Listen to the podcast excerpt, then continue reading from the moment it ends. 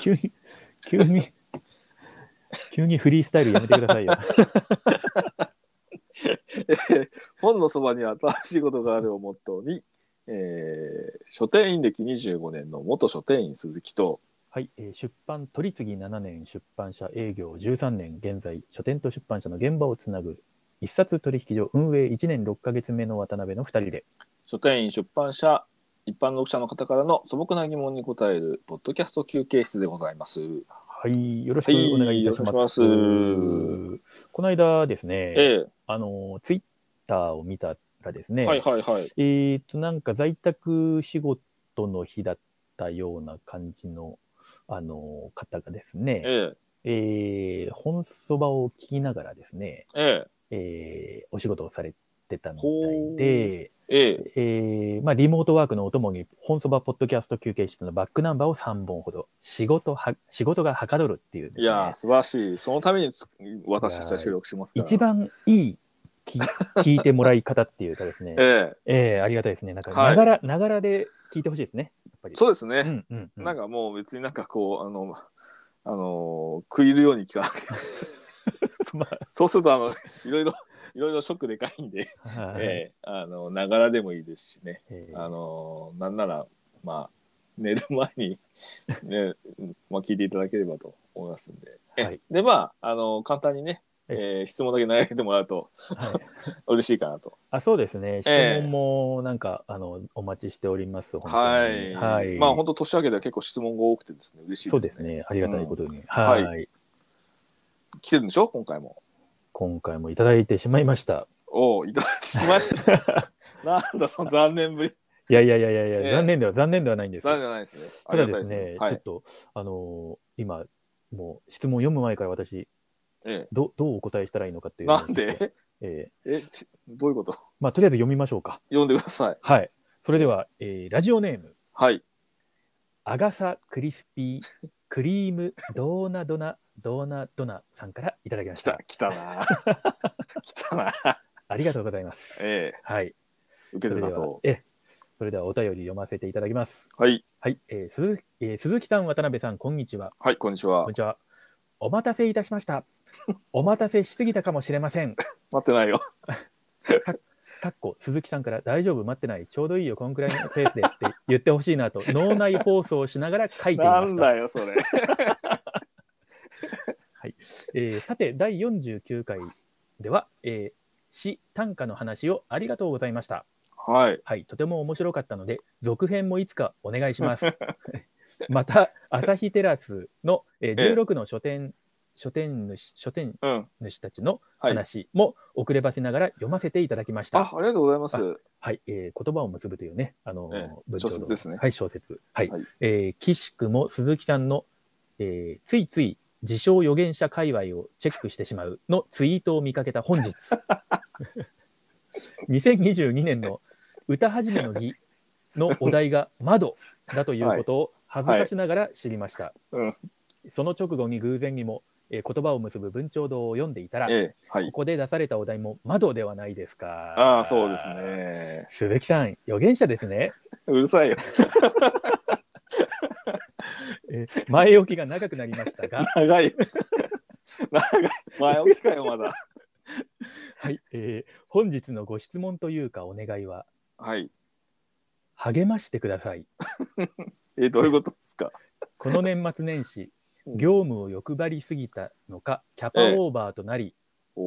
ケアレスミスの連発やうん。未処理事項が山積みで、やや落ち込んでおります。そこで、みんなも失敗しているから落ち込むな、的な角度から、書店出版業界のヒヤリハット対策トップ10とか、ええ。トップ3みたいなものがあれば 教えてほしいです。どっちだ？トップ10とかトップ3みたいなものがあれば教えてほしいです。はい。ある、あるのかな、えー あちょっと続き、続き読みます、えー、まだあんの？まだありますよ。えーえーさらに、鈴木さん、渡辺さんの今だから笑える、やっちゃったなーからの復活エピソードや、うんうんうん。かけられて嬉しかった同僚や上司からの言葉などを教えてください。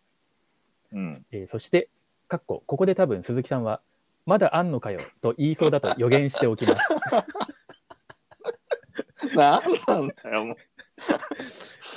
せ最後は2人でブルーハーツの人に優しくのようにでっかい声で「頑張れ!」と締めていただければ幸いです。楽しみにお待ちしています。えー最後にうんどこかの回でオフ会の話もちらりと出ていましたのでドマドームと確かマイナス12度までなら安眠できるという寝袋を陰干しして召集に待機しておきますと。何言ってんだよ、こうえー、あがくりさんドマドーム使ってんですか？ドマドーム使ってんだって。荒井店舗の。ええええドマドーム使ってんだ。私あの去年その琵琶湖一周琵琶一あの自転はいはいはい。車やった時に、あのテントを買う時にうん。ドマ,、ドマドームか、うん。その実際買ったあの、えーミーモのドラゴンフライヤーというのです、ま迷っあ、迷ったらドマドームいいじゃドマないですか。ドーム全室が大きいからね。はいすごいいいじゃないですか、まあ、これテントの話なんですけど、聞聞いてる人は何言って何喋ってるか分からなかったでしょうけど、荒井テントはもう本当に、ね。え確かマイナス何度ってだえでマイナス12度までなら安眠できる寝袋もお持ち何者ですか？マイナス10何者冬山登山とかやっちゃうマイナス12度だと何？え？っ、と、モンベルのダウンダウンハガーのあのなん2番とか、2番とか3番とかだよね。なんとかフィルパワーとかがどのぐらいですか？もうあのいや、だってええ。多分3番ぐらいで、マイナス、快眠温度が多分マイナス10度ぐらいじゃない？うん、2番いくと20度ぐらい、マイナス20度ぐらいになるけど、そのぐらいのレベルですよ。そうですよ。バナナでく バナナで釘が打てる。釘が打てる。時に出るね。何何者ですか、これだから鈴木さんほら北海道に、うん。あのね行けなかったキャンセルしましたけれどもそのええ北海道準備してたやつ、これはい代わりに赤栗さん北海道 行けるじゃないですかこれ、ねえ。ね、北海道で寝るの？ヒグマが心配。であでも今冬だからヒグマは冬大丈夫なのか？眠だようん、冬眠してるから。冬眠してるから。ヒグマは大丈夫ですね。うん。はい。っていうか、質問、質問何でしたっけ？質問なんか何でしたもう、なんか、あのー励まし方もなんか指定されてるから。そうですね。人に優しくのようにっていうあのはい。うん。ええ、ー要はそのキャパオーバーで大変ですいやあのそうなんです。だから年末年始業務を欲張りすぎたって書いてますけど、その、うん。あがくりさん、ほら、あのまあ、京都、奈良を営業で、ま、回りますなんてあのお便りくださって、はいはい。で、その時もやっぱものすごい著者さんと、あの、うん歌人の岡野大二さんと、うんうん。一緒に京都、奈良とか、たくさんお店回ってるのを、私もちょっと、あの陰でね、ちょっと草場草場の陰から。から見ていたので、う んあのいや、本当にそれで、なんか、奈良女子大学生協さんでも、なんか、シーカのフェアを、が、なんか、うん。あのここ今週ぐらいに、これ、これはいはい。はいアップされた今週ぐらいに、おー。あのスタート、それも、だから、あれですよ、営業の成果ですよ、だから、その12月の営業の成果はいが上がってるわけですから、うん。で、ほら、フェアとか決まると、いろんな準備とかもしなきゃいけない。まあそうなんだよね。多分角材とかさ、うん、商品手配もそうだしさ、はい。いろいろしなきゃいけないよね。そうです、そうです。まあ、書店さんもそうだと思いますし、うんあの仕事ってやればやるほど仕事が増える。で、成果が上がれば上がるほど仕事が増えるっていうのが。あるので、うん当然ながら、まあ、業務を欲張りすぎたなんて書き方されてますけれども、うんもうはっきり言ってもうやりたいことを、うんなんかもう、本当にやりたいことに対して素直に向き合ったこの年末年始だったんであろうと。そうですね。結果として、ケアレスミスや未処理事故を山積みで落ち込むっていうのも、うんそれを先回りして、そうしたくないから仕事をセーブするっていうやり方もあるかもしれませんけども、うんまあ、出版営業はこんぐらいでうんいいんじゃないですかって僕はまあ、思いましたけどね。仕事はね、別にえ後回しにしてものとかや、その場でやらなくていいものをさ、決めないと仕事進まないんでさ、ーはい。全部しね、完璧にしようと思ったら絶対進まないんで、はい。うん、本当そうだよね。そうですね。今日やるものと明日やるものと3日後にでもいいものとか、はい。締め切りと一緒だよね、僕。はい。で、うん実はそのキャパオーバーっていう意味で言うと、あの、私、あの、一冊取引所の、あの、ええ運運営としてはですね、うん、営業運営担当としてはですね、うん。あの、1月17日、一冊取引所リニューアルということそうですね。はい。前回から話してた。あはい。完全にですね、それでマニュアルをまた作り直したりとか、はいはいはい。あの人にも連絡ししたい、この人にも連絡うしたい、ん。そしてお問い合わせもいただく、うん。でこれを機に使いたいという方も増えてますので、うんアカウントを審査してはあの発行したりとかですね、はいはいはいはい。まあ、あの、地味にキャパオーバーしてます。地味なキャパオーバはい。いや、なんかうんもう慌てても仕方がないんで、こうやって冷静にですうんね、えーやってますけれども、実はもう、心中、じくじたる思いでですね、あの、この本そばの収録に逃げてきたような感じですよ、ー。なるほど。はい。はいはい。ああ、そうね。まあ、ね、別に仕事の具体的な運び方は多分ご存知だと思うから別にね、ええあれでしょうけど、まあ、ええ何か抱えたらしょうがないですよね。しょうがないやりたいことがたくさんあるキャパオーバーだから。はい。やりたくないものがたくさん積むとさ、はい。もうなんか 死にたくなるけどさ、うん。うん、まあ業務やりたい欲張りすぎてさ、はいオーバーの場合はさ、はい。まあ、あとはもうそれをこうコツコツと あの気分転換しながらやっていくしかないよね。そうですよね。うんで、多分あの、ドナドナさんは、うん今回、その自分自らの、まあ、立ち回りの結果として、ええ流れや波を起こしたんですよ。なるほどね。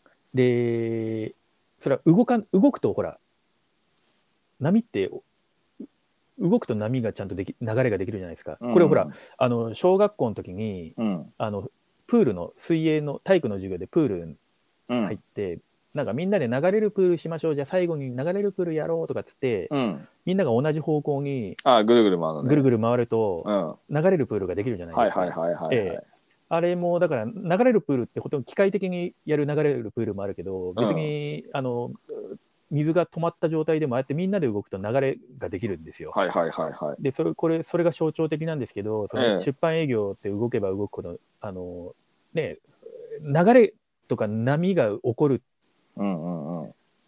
ことは間違いないんですよ。それうがん。ポジティブであれネガティブであれ。うん、とにかく。ええ。はいはい。だからあとその流れに乗っちゃうしかないもんね。そう。あのもう流れがあるからもうのそこに乗ってうん。わわわってやっていくと、で、たまにその乗り切れないこととかもあるかもしれないけど うん。まあでも流れを止めるっていうのが一番本当にうん。ややりにくくなるっていうか、うん。まあなんかゴールまで走り切るみたいな。うん。じゃあゴールはいつなんですかっていうとやっぱ次の週末っていうのがまあ一つあれですよね。うん。とかあとはとりあえず6時半までとかなんか。ではいはいはい。そ。したらもう強制終了でとりあえず飯を食うとか、うん、そうね、それはあるよね。そそういうなんかのを置いておくとうん。逆に言ったらなんかやれなかったってことがむしろ明確になってうんなんかいいんじゃないかなと。うんまあそういうふうに多分やってらっしゃるとは思うんですけどうん私が言うまでもないんですけれども、うん、そうだね。そしてこういうふうに誰かに言うってことは私自身が一番できてないから自分に言い聞かせるように 今話しております。はいはい。はい。はい。そうね。えーうん、まあ仕事はね、えよくまあ細かくねーうん、分けてあのばらして、うんうんで個別にやるっていうのと、まああとはい優先順位、はい。まあ優先順位だよね。と思います。えわざわざ全部、今全部やれば次の日楽になると思わずに、ー、えーうん、あの今日やることと朝やることをはい。分散した方がえ結果的に仕事もそうし楽だしっーはい。ていうのはあるよね。そうですね。うん、優先順位は本当そう。でまあその優先順位も、はい。うん、あのやるときにはさっき言った何時までとか決めちゃって、えあとは何時からやるとかね。はい。うん、でそれまではもうぐうたらやってても全然いいみたいなさ、えなんかそのメリハリをつけてやると、はい。まあ気づいたら仕事がある程度はかどってるみたいな感じで、ーそうですね。まあ、あとは、なんだろうな、まあ、いろいろありますけどね、なんか前工程、あ後工程というのがあって、まあまあね、うん、その間に自分が立ってるので、うんまあ、そう、なんかパスするタイミングが、まあ、なるべく早くとか、なるべく遅くとか、うんうんうん。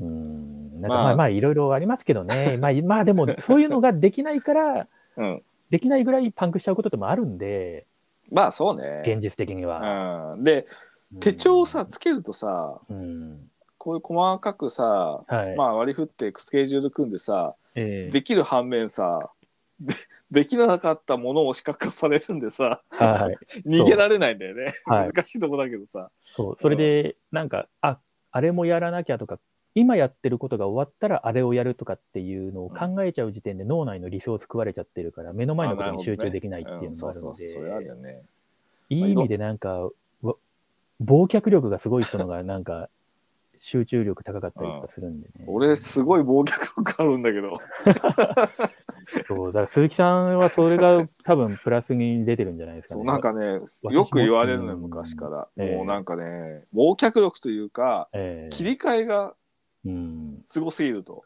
は あのお客さん恋愛、恋愛の話。違うよ すいません。すいません。はい。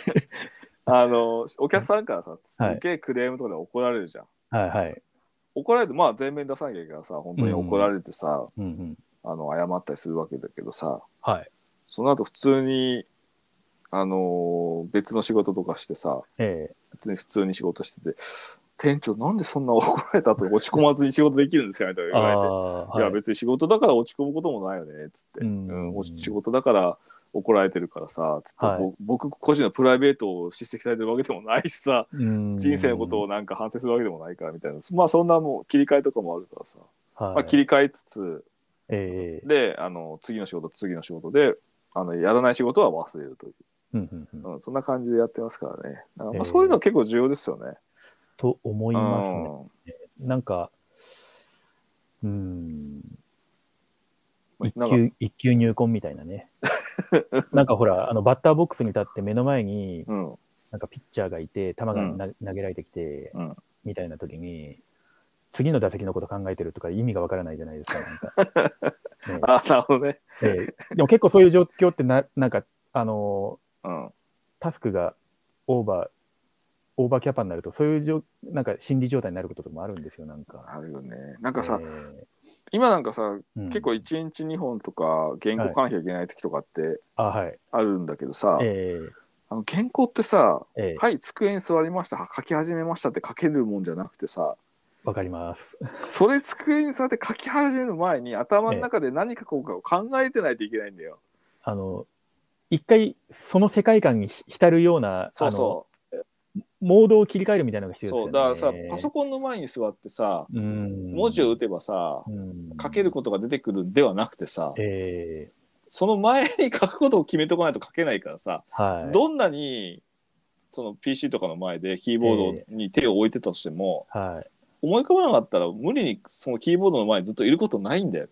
うんううんん、だからもうぼーっとさ割り割り割り切ってそう、んもうあ書けないんだったらうんあもういいやうん。ちょっと今はちょっとぼー別のことをして、うん。たまになんか書きたいことが思い浮かんだら書こうとかうん。っていうのがあるから結構そういうのってその、ありますね。ううんん、頭の中で普段考えてる別にとらわれてるわけじゃなくてうん。ふとなんか自分の中の頭の中で考える仕事の動機みたいなのがちょっと言うと別に無理無理じゃなくて辛い思いでもなくてただ自然にこうちょっと湧き起こってくるものが出てくるから、なんかそういう風になるからまあ、うん。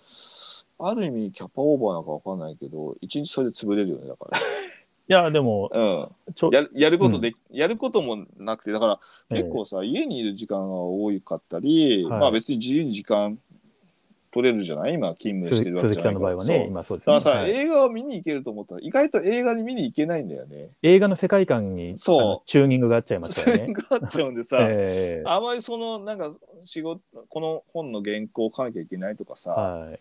普段まあぼーっと考えながら生活してるとさえ。あのそこで一回映画を見てしまうとあのかなりそこであの分断されちゃう寸断されちゃうからさええ。意外とその辺見に行けないんだなと思って、なんか前一回言われたね。ふそのやっぱそのフリーのさ人とさ、ええ。なんか映画最近行けてないんだフリーになってって言ってええ。時間あるけどいやなんかフリーだとね映画見に行けないんだよって言ってそんなもんなのかなと思ってたけどさ、うん。自分がなってわかるけどさあ、はい。そうなんだやっぱ映画見に行けないなと思って、ううん。ん、家にいることはできるんだけどはなかなかね遠くに行ったりとかすると多分その間に何か思いついた時に仕事できなくなっちゃうなと思って家にいなきゃいけないみたいなのがあるから、なんかいろいろそういう環境とかもあるよね。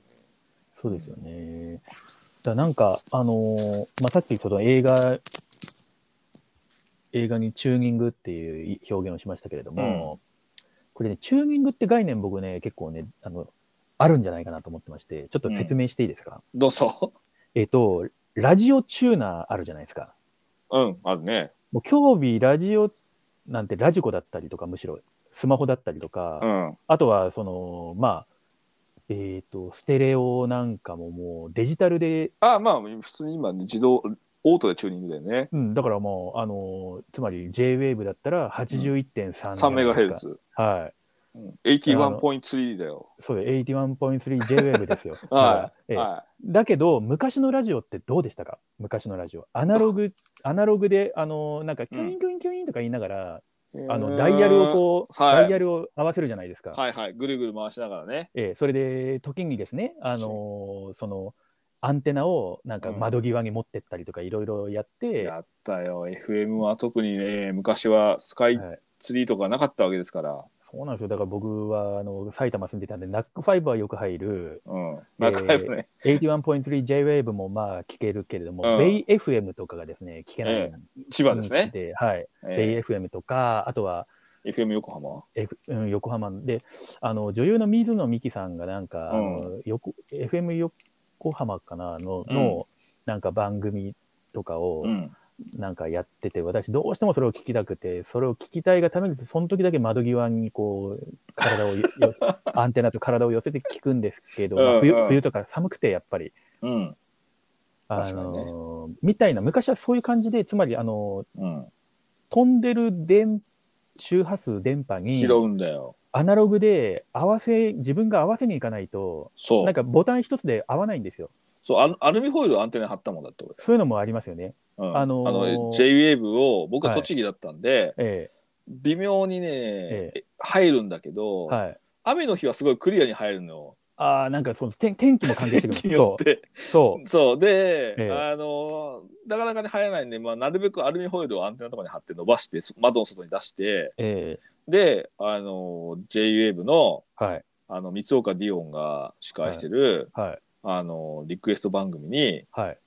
電話して電話して。電話してリクエストをして、はい。電力したんですね。電力して はい。でかかったらはい。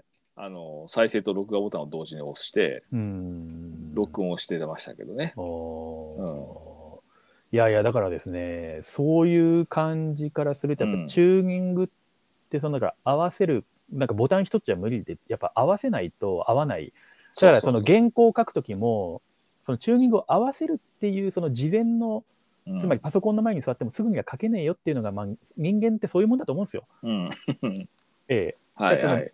あのその原稿の美味しいところとかが降りてくるような感覚ってあるじゃないですか。あるんだよね。ほんとこればっかりはね。なんか自分の中から出てくるっていうか、なんかすでにあったようなものが降りてくる感覚ってないですか、なんか書き始められるん時って。だよ。なんか書いていて、えその文章の振りとかい、はいまあ、なんていうの、オチとか、うん。うん。書きながらだんだんこう結ばれていくみたいな感じが、はい。これって事前に考えてるわけじゃなくて、ええ。なんかね、書きながらつながっていくっていうのは、なんかまあ、もう降りてくる感じがするよね。なんとなくそういう感覚僕も、うん。あのちょっとだけですけど、それライティングとかしたりうん、もしてると感じたことで。で、うん。あとは、チューニングって言葉で言うと、その楽器ですよね。だから、オタマトーンとかチューニング、めちゃめちゃ合わせにくいんですよ合わ。せにくいね。ええでもなんかそのアナログな楽器、まあ、ギターとかでもチューニングってするじゃないですか。うんうん。あのーあのは弦弦をこう絞ったりとか緩めたはいはいりとかして、はいはい。でそれのなんか調律してこう音程を正しくするのが、例えばその原稿とかだったら水、なんかす、まあ、ちょっともう一回遂行するとうか、んうん。あのちょっと構成を少しだけ変えるとかっていそうだう、ね。ええだからひたすらなんかその、結構仕事、仕事というかな、なんていうんですかね、まあ、自分自身の作業とかって、そのチューニングっていうのをうん心がけると、なんか逆に言うと無理なく、むうん。合わないときは合わないし、じゃあ今チューニングが合うやつを先にやって、午後から別ののチューニング合わせからもう一回飯食った後やろうとか、はいはいはいはい。結構そのなんかチューニングっていうモチーフで仕事を捉え直したときに、うん結構やれる幅が出てきたりとか。で、うんそれこそさっき、あの次のバッターボックスのことを考えながら今の 打席に入るとかって、はいはいチューニング、も最もチューニングができてないうんシチュエーションなので、だかうんら僕なんかは結構チューニング、チューニングなんて、うんあの言言って仕事を結構してます。けどけどえさ、ええあのーこの仕事の中でさ、えはい。もう本当なんか柔軟錬金とかさいやしたことある。あありありますよね、そういうの。あるじゃん。で過酷な状況。そうそう。でさうん。たまにさなんかゾーンに入る時があるじゃん。あの、ゾーン、ゾーンは、ゾーン体験ありますよ、僕も。なんかさもうはい。朝から、ええ。あのーすごい働き詰めでさ帰る時とかがあってさ、え。身体的にははい。非常にこう疲労感漂うんだけどはい。なんかまるでこうランニングした後のようにはい。なんかすごいあのさ心地いい疲労感のままはい。要はそのワーキングハイというかはい。あのにゾーンに入る時はたまに経験したことがあってフローって呼ばれてる状態ですよね。ああののミハイ、ミハイ畜生とミハイのフローまあっていう理論ですよ。はい。おみ はい。お店のお店のさ、はリニューアルとかでさはい。もういろいろこう詰めなきゃいけない時とかもあるしさ、あと、ええええまあ、出店の時もそうなんだけどさ特に出店とかをリニューアルの時ってはい。お店のそのスタッフだけじゃなくて外部の業者とか来るわけじゃん。うん。だ重機の配置だとかさ、ええまあそういった工事関係の人とかもくっつきでこうコミュニケーションを取ってさマルチタスクの極みですよ。そう嫌いでしょ、ええうんでまあ本の搬入まああとはねた陳列とかも含めてそのスケジュールを組まなきゃいけないし、うん。であのスタッフたちにはその間どういう仕事をしてもらうかとかっていうのもあるしはい。で業者がこうやって重機とかセッティングしたりとかええあの床のねあの、まあワックスとか剥離したりして一回うんかけ直したりとか壁紙変えたりとかっていうのをさはい。逐一こうチェックしてさ、うんうん、こうしてしましょうとかああしましょうっていうのをさ言わなきゃいけないしさえもうなんかそういうのをさやってる自分がなんかめちゃくちゃなんか俺今仕事してんなーってさ。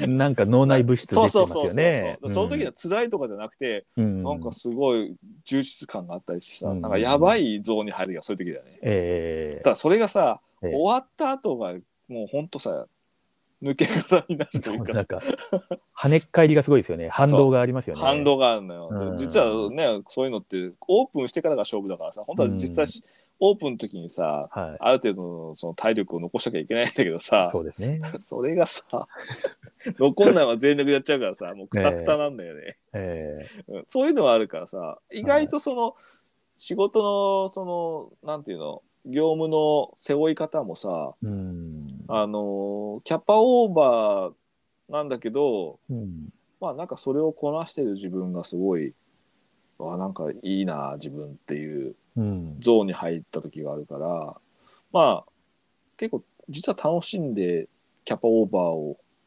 経験してたりするっていうのもまあ充実してるよねそれがもし苦しくてさしょうがなくてさ、う。うんん、だったらさ、はい。こんな長い質問返ってこないと思うので。だからこれもちょっと、あの、この質問書いてるときは多分、ちょっとチューニング合いすぎてますよね、あ我々と。ええ。かなりね、かなりこの、ええ。す多分ここで多分鈴木さんはまだあんのかよと言いそうだと予言しておきますとか書いちゃうぐらいだから、かなり同調して、だって僕のツイートを見てる余裕があるんですよだって。余裕あるじゃないですか。めちゃくちゃななんだっけ予言自称予言者チェック自する。称予言者、ええ。あの、お題、なんか、窓、窓っていうお題だま窓。ああんで僕のその僕が書いた小説のやつですよね、はいはい。のとかまあだった。まあそういうね。まあなかなか いろんなもんチューニングがうまくてバリバリ合ってるじゃないですか。バリバリ素晴らしいじゃないですか。ええ。えだからまあ、どうなんですかね、ケアレスミス連発したとか、未処理事項がやざ山積みで落ち込んでいるとかっていうのもまああるかもしれないですけど、まあ、えまあケアレスミスなんてもうさ逆にない方がおかしくてさ、うん、うん、ちょっと気持ち悪いよねないとね。鈴木さんなんか、いつだったか、あの自分の鈴木武って名前もなんか鈴木確けって書いてましたよね。あ一番疲れた時ですね。えあ精神的にやめた時は自分の名前を書くのを間違ってしまうぐらい。えええ確けってなんだっけ、俺わざとやってるのか？なと思ったら、素で間違えてたっていうのを知って、おいおい大丈夫か？と思って、そうそう。相当追い込まれてるみたいな。ええあれは辛か？った。あの時一番辛か？ったんか？な、仕事が多分な。僕、その時なんか、いりこを差し入れたのを覚えてますね。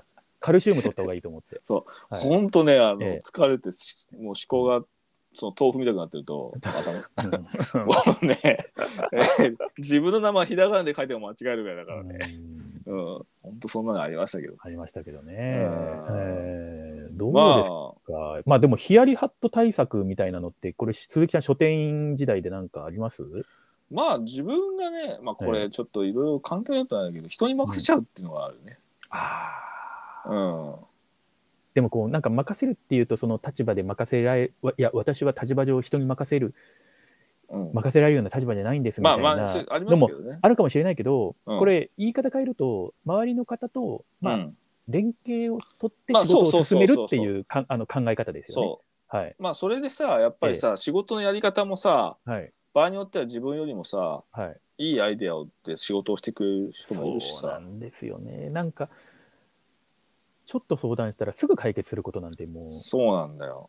日常3時ですよ。あとさ、ええほら、なんか、なんかすごいさ、ええ簡単なことなんだけど、ええ面倒でやらないことだじゃん。例えば、一本アポの連絡を入れるってことがさ、あ、すごい面倒くさかったり、あのーななんかやんなきゃいけなくだけど簡単なことなんだけどええ。なんか後回しにしちゃって、はいなんか気づいたらなんかあもういい加減やんなきゃみたいなことが結構あるじゃないですか。To Do としては明確にで簡単。言語化できてるし簡単で多分やれば2分もかからないんだけどかからないんだけどなんかそういうのってやらない。気が乗でらないっていう気が乗らないでそれが延々とさあれやんなやっとかなきゃなやっとかなきゃなって言いながらさうん。ちょっと心の片隅に引っかかりながら仕事するの気持ち悪いじゃない。あるあるですね。うん。はい。それをさもうさ、ええ。なんかあのー例えば何かをこうちょっとお郵便で送んなきゃいけないこととかそういうのも結構さ簡単にやればできるんだけどさ。住所住所を調べるのがめんどくさいとか、そうそうそうそれはそういう些細そういうのな理由で。そういうのはなるべく、まああのー仕事僕なんか店長だったんで、ええ。まあいろんなお仕事として下ろすはい。時に、あとやってもらう時にあはい。ちょっと協力してもらう時にはちょっとこ,、ええこことこことここにちょっとこうあのこういうふうにファックス送っといてとかさ、ああはいはいはい。うん。ええ。っていうことはええ。振ってましたよやっぱり。うんうんうんうん、で自分のやることをシンプルにしてうんうんあの自分しかできないことだけとりあえずうんうんうん。進めるみたいなことはやってましたかはら、まあそういうのが結構まあ平井ハット対策というか、いはい。まあ、変に自分で背負い込むとどこかしらでなあのねおろそかになった部分、えなんか怠けようと思ったり、あと意識も何も緊張感もないままやってしまっただけに失敗して後々響くとかあるんで、うん。うん、そういうのはちょっと他の人にお願いした方がいいし、はい。うん、っていうのはやってましたねやっぱりね。そうですね。うんあとは、どうなんだろう、やっぱ、あの別に原稿仕事とかじゃなくても、なんか、ななんでも納期みたいなのってあるじゃないですか。あね。あ後工程にパスする期限みたいなのって、うんはいそれって、あの明確に指定されている時もあるし、うん先方から指示がある時もあるし、だけど、一番こう、ケアレスミスや、うんあるいはこう、未処理事項として山積みになりそうな案件って、うん、そういうのが、納期がふわっとしてるやつっていうのが、そうそれさあるんですよもう俺ついこの間あったよそれ。ついこの間ですか？原稿依頼があってはい。で、あのー内容的には前回と同じな感じでみたいな感じで、はい。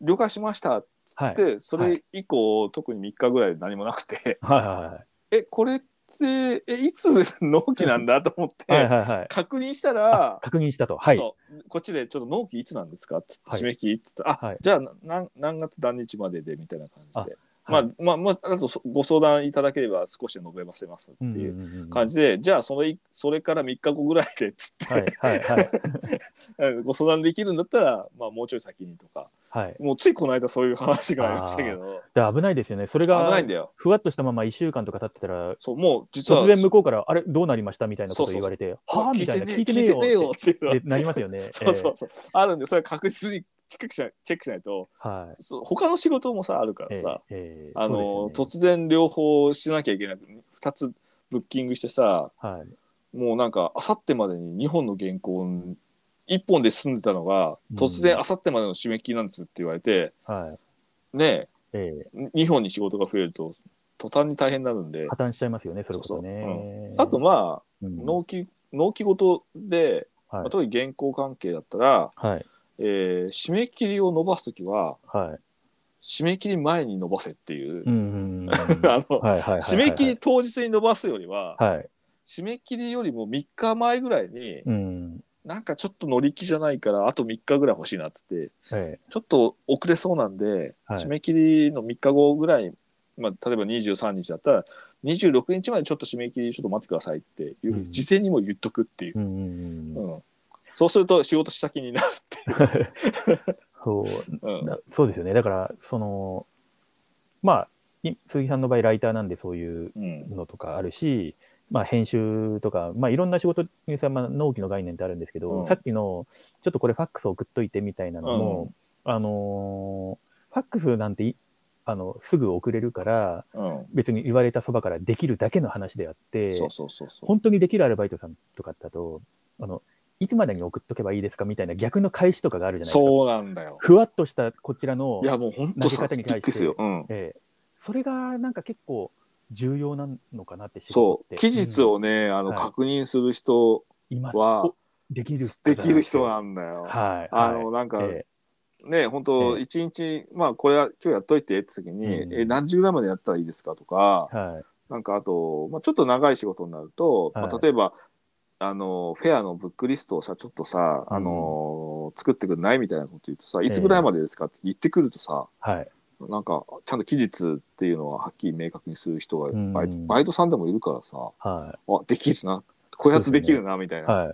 あるよね。ええ。でその期日を合わせるっていうのもさっきのチューニングっていう概念を導入すると、やっぱりなんかそれもあ合わ合わせるっていうか、あのうん2社間でのチューニング合わせっていう要素なので、うん。あの仕事がすごくこうクリアになりますよね、それだけで。うね。うんまあ、あとやっぱりさ、まあ、営業の人もそうだけどさ、まあはい、取引先とか相手方がいるわけじゃん。ええ相手がいることですよね、仕そう事ってやつは。相そう、はい相手がいることはさ最優先だよね。うん基本的にその取引先とか、はいええいや社外？社内じゃなくて、はい社外についてええいろんなもの関係者があったら、まあ、そこはまず最優先でスケジュールとか決めてはい。そこはかっちり守ると。うん。うん、じゃないとまあいろいろあるし、まあやはいまあ、いろんな仕事の納期もそうだし、え打ち合わせの期日だったり、えええ まあいろんなものでまあ、はい。でうちうちのことで伸ばせるものに関しては、まあ、その取引先とか外部の関係上伸ばさなきゃいけないスケジュールが変わったりした時は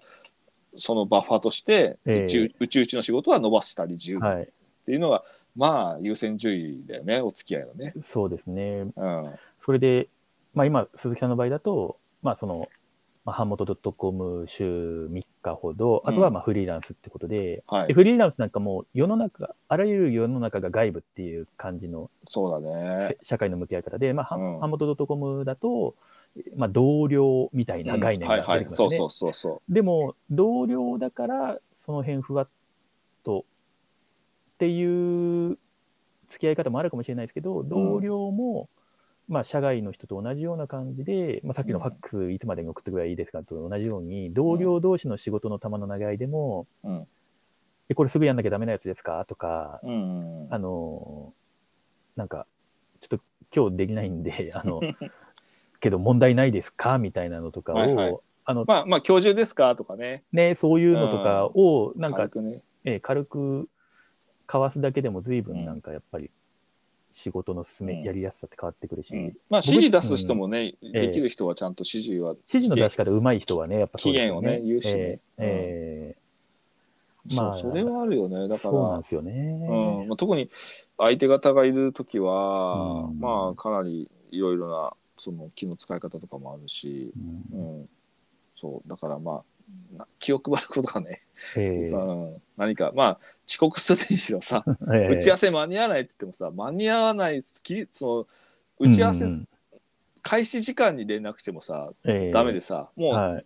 例えば30分ぐらい前にさえーもうちょっとちょっと遅れます10分ぐらい遅れますっていう連絡は許されるけどさ、えーうん、そういうのあるじゃんやっぱり、ありますね。うん。まあ、その辺先手先手を打つさはい。スケジュールが変わってもさえー相手方にはさ先手を打ってこっちでもはい。うスケジュールの変更とか、うん、あのーっていうのを伝えるみたいな感じがやっぱあるよね。そうですね。うんだから、なんか、ミミスがきっかけで、ミスのフォローで逆に信頼感が、信頼関係が高まったりすることとかも結構仕事っうてん場合によってはあるわけで、ねえ。まあうん。本当それは感じるよね。だから自分だけが仕事してるわけじゃなくてさ、うん。いろんな人たちが仕事してるからさ、うん。その人たちの時間とかリソースを例えば打ち合わせだったらもそのリソースをもらうわけでさ、そうですね。それを無駄にはできないしさ、それは同僚とか社内も一緒でさ、うん、社内で同じ人と例えばミーティングやったりとか、うん。一緒になんかこう移動したりする時にもさ、ええ。やっぱりねその人のリソースがあるからええまあその人にはと合わせて動かなきゃいけないよね。ううん、ん。本当そういうの重要だと思うんだよね。そうですね。まあ、なんかそんな感じがあるから、うんうんうんまあ、特にね営業とかだと、はい。まあ、取引先の書店さんとかさはい。打ち合わせの時間もある程度さええあのアポ取らないと迷惑になっちゃう時もあるしさ、はい。うんそうするとねあのええ2件3件回ろうと思ってもなかなかそれで回れなかったりするとさうん。その仕事の回し方とかってすごく大変だと思うし。ええな逆に言うとその中で仲のいい書店さんを23軒作っといて あのある程度時間に融通が効いても許せるような関係まで作っておけば ええあのある程度ね、あはのいろんなところであの、まあ、なんていうの自由度が高い営業とか回れるんだと思うけど、い。う。うんん、なかなかこう効率よくっていうのはちょっとまあ虫、虫虫がが良すぎる良すぎるっていうのはやっぱあるけど、まあ、かといって効率の悪い仕事ばっかりしても、それはちょっと、それはそれでじ人生の無駄遣いというか、リソースの無駄遣いだねし、そう結構その、うん。例えば何かそのデスクワークで何か書類を作らなきゃいけないという時の効率の効率っていうもあはい。のと、え。うん。ね、やっぱりそのいろんなものをこう売り場作ったりとかさええ。そういった時の効率って全く別物だからさ。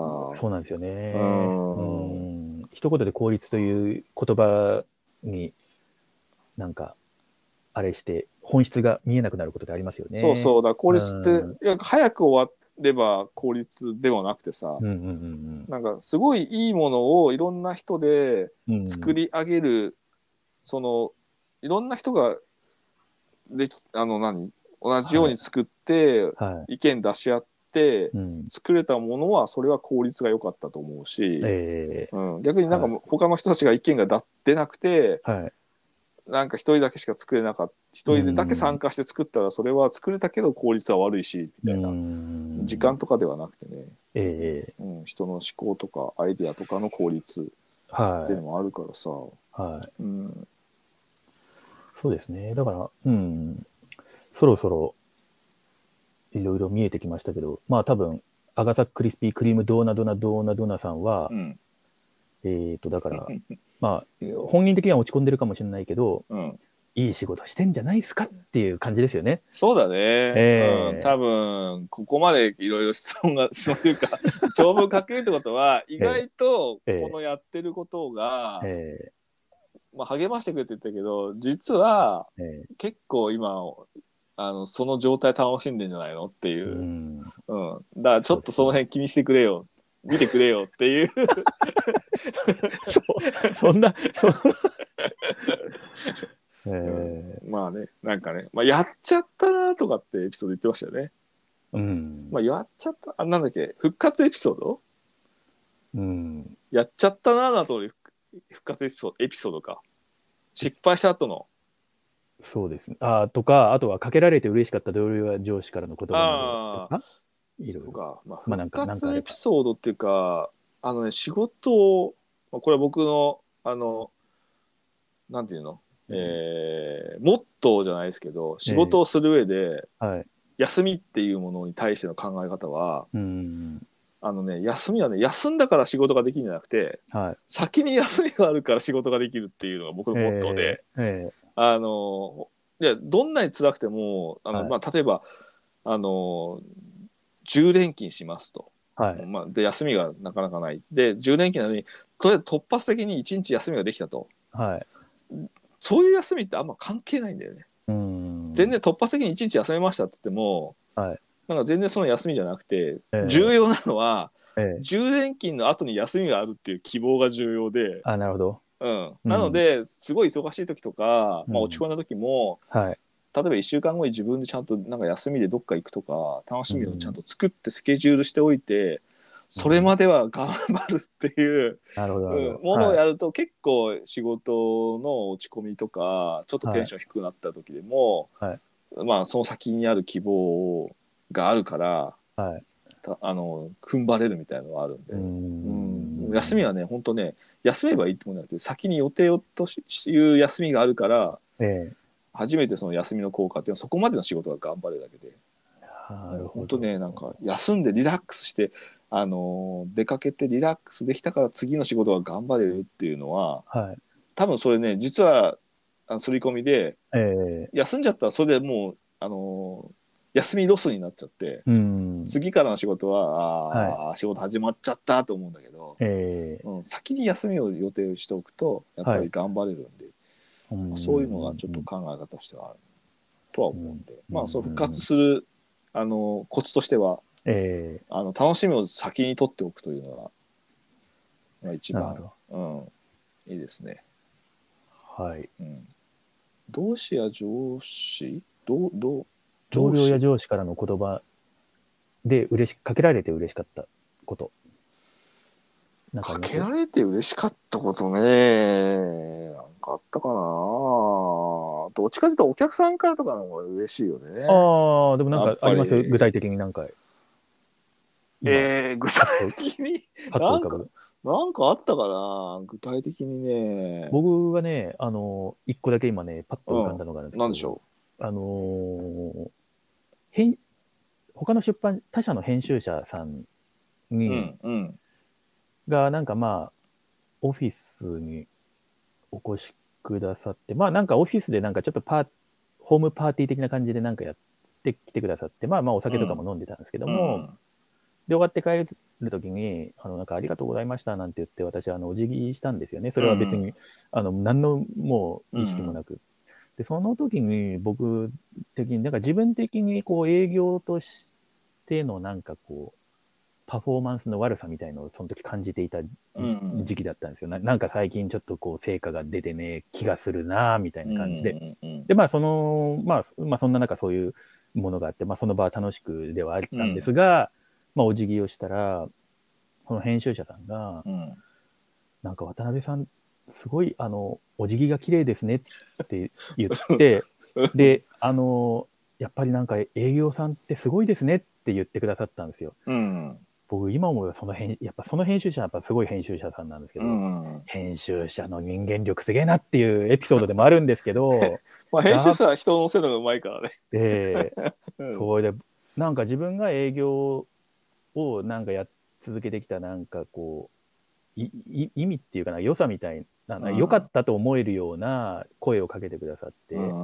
ん。んで、やっぱりそういうふうに言われると、次、おじ、ね、お辞儀が、自分はお辞儀が悪くない、なかなかいいらしいぞっていうチはいューニング、はいはいはい。チュはいはーニング。合わせができたんで、うんやっうんうんぱ次お店行くときとかも自信持っていけるじゃないですか。うんうんで、確かにね。おお辞儀にも意識がいくし、うんうんなんか割と社内ではなんか、うーす、うーす、おはようございますみたいな キャラだったんですけど、うんうんうんまあそのその人がなんかまさに社外の方だったんで、お辞儀うんもきっとちゃんとしたんでしょうけど、はいはいはい。うん、なんか、そう、すごくそれは今思い浮かんだっていうか、うんで、あとは、しあの、ちょっとこれ実名挙げていいのかあれなんですけど、うん。あの構成者で、ムタサトコさんっているじゃないですか。あはいはいはい、いますね。はムタさん。ええいはい。ムタさん、それこそ私、美しいお辞儀する人ってムタさんなんですよ。へー。すごい所作が、なんかこう、はいはいはいはい。ゆなんか、お辞儀の時にゆったりしてて、なんかワン、ワンテンポ深いっていう感じなんですよ。うんうんうん。ゆゆったりしてて、うん。ええすごいあの瞬間のなんか空気感が、場の空気感が変わるんですよ、なんか。ええお辞儀重要だね。重要だと思います。うんまあなんか笑顔とかね、はい。別にその作り笑いとかじゃなくてさ、ええなんか自然に出る人の笑顔って全然違うしね。はうんい。なんかそういう、まあ、所作みたいなものもね、なんかうん。結構、うん落ち込んでる時ってやっぱりどうしてもなんかうつむきがちだったりとかもするかもしれないけど、はいはいはい。うん。そうね、うん。なんだろうな、自分がテンション上がって仕事しててテンション上がったことって、うん、まあやっぱり普通にお客さんにいい店だねって言われたこととか、うんまあ自分にわざわざ会いに来てくれたお客さんだとか、まあそういう人と会うと、なんか自分のやってる仕事がそういう人たちに役に立ってんだな、みたいなのがやっぱりうんうんね、なんか役立ってるとかさ、意味があるんだな、みたいな。はい。そういうのはやっぱ感じるよね。そうですね。ううんなんかどこかでそういうふうな意見をうん言ってほしい、欲しいというかうん。かけられるとあ、うん。なんかね別にそのなんだろう苦労してたから報われたとかそういうんじゃなくてあはいはいなんかねあ自分でやってること間違ってないなみたいな、うんあねその自分のやってることに対してうん。誰かしらがそういうふうに喜んでくれたりするとえあのいやってること今までやってきたことがえはい。あなんだよかった間違ってなかったなとか、ええうん、あの正解の方にまあ多少は近づいてんだなとか、ええあのそういうのは分かる。なんか間違ってるんじゃないかとかさなんかはい。やってることを別に何も普段意識しないとさえなんか変なとこ行っちゃってないかなとかって思うよりは、あなよかったと思いますよねやっぱりね。えそうですよね。うん。そういうのは感じる。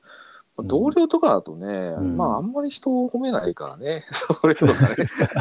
そうそう。はうんまあ、上司もね、もっとそれ褒めた方がいいと思うんだけどね。うん上司は部下を褒めねえからな。い。う。うんん。まあね、今は逆になんかそのハラスメント的な、あの、ね、うん。昔はセクハラなんていうのばっかりでしたけど、今はいろんなハラスメントが存在していて、うんうん。あの、それもなんか、あ、これもハラスメントなんだなってチューニングがあった瞬間に、うん。今までの時代許されてたけど、なんか、これからは許されないし、自分もそういうことをしてたかもしれないなんて思うと、まあ、そうねゾッとし。ますけど、うんなんかその、まあ、ほ褒めるというか、なんなんですかね、その温かい眼差しで人のよ、うんよいいところに目を向けると、なんか、あの、いいくらでもそういうのあるだろうし、だっておお、お辞儀を褒めるってやっぱその編集者さんすごいですよ。いや、なんだろうね。だから、うん僕なんかもそんな褒めるの苦手なので、うん別に怒る怒ることはないんだけど、そのなんかこう、面と向かっていきなりさ、え何か褒めるって気持ち悪いじゃない。えはい。まあ、いきなりね、なんか唐突すぎてもあれですけども、はい。なんかね、お召し物がか、。なんかあんじゃねえかみたいな。なんか今日のお召し物はなんかいいですねみたいな言えないじゃん、そんなおお世辞？お世辞みたいな。はい。ええそうじゃなくてね、突然「今日は笑顔がいいね」っつってそれセクハラになりそうだしさ 危ないですね。そう危ないでしょだから そういうなんか変な取ってつけたようなあの褒め方とかさ、えまあ、ちょっとできないけど、ええ。うん、まあ普通に朝挨拶するとかさえうん「おはようございます」とかさうんうん。そのぐらいがでいいんじゃないかなと。そうですね。うん、まあ、自分、自分を褒めるのただだから、鈴木さんなんかも結構自分、自己肯定感高いじゃないですか。自己肯定感あとりあえず自己肯定感の高さだからね。ええ。うん、なんかだからあれだもんね。その例えば、原稿で褒められたりすると、うん。なんかまたその自分の書いた原稿を読み直しちゃったりとかしちゃったりしてうね、ん。嬉しく嬉しくて。嬉しくてね。嬉しくて。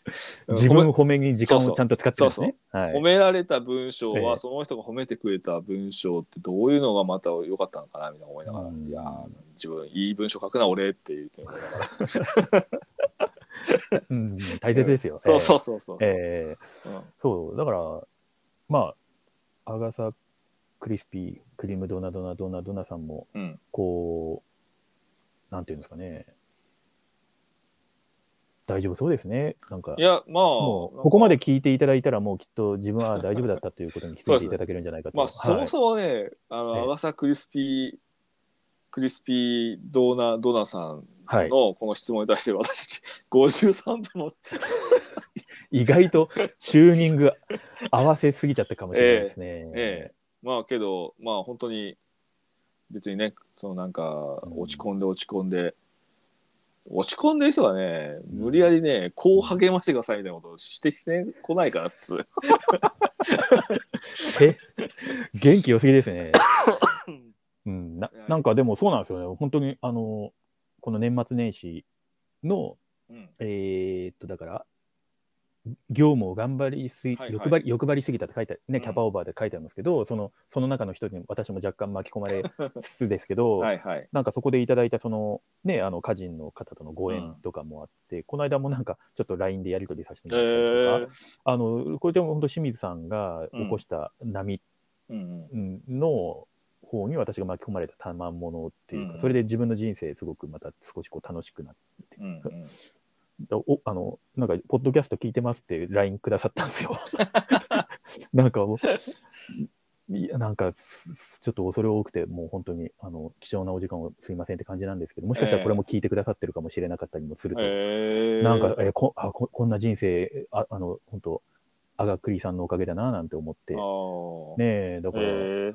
うーん、ありがとうございます、本当に。ああ、なるほど。はい、はい。じゃあまあ、まあね、うん全然大丈夫ですよ。大丈夫です。ええうんこんなところにじゅ普通質問かけないですから、本当にダメだったらね。はうん。だから、本当にダメだったら DM で送っていただいて。い。本当にもうね、ええ本当に追い込まれたら、じゃあ DM ということで。ええはいそうですね。はい。はいだからまあ、あと、はいゴールデンウィークとか、はい。その辺にちょっと、あの、休暇をちゃんとよ、もう今のうちに予定入れといて。そう、ですね。ドマドームを使う機会ドが、ラね。ゴンを使う機会やって、キャンプとか行っていただければ、はい。ね、もう、まあ、え山登るかもしれないですけど、えまあ、ちゃんとそういう予定を立てておけば、うん。まあ、それを目標に、はい。えー仕事を頑張っても頑張っても辛いことがあってもまあ休みの時には、うん。酒飲んで結婚しよう3次会ぐらいなテンションになれるぞと、テえーってそうですね。いうのがね、はい。ありますから、えーぜひ、はい。えー今後も頑張っていただいて、はい。えーでまあいろいろまたお題とかもいただければ、はい。えーと思いますんで、そうですね。はい、じゃあ、どうしますか？オタマトーンは、ブルーハーツの人に優しくを弾い弾い聞きて、ながらはい、最後に、最後に頑張れって締めるということで、じゃあええ。よろしいでしょうか？はい。じゃあ じゃあ、それでは皆さん、ごきげんよう。ごきげんよう。さようなら。えっ、と、どんなんだっけな。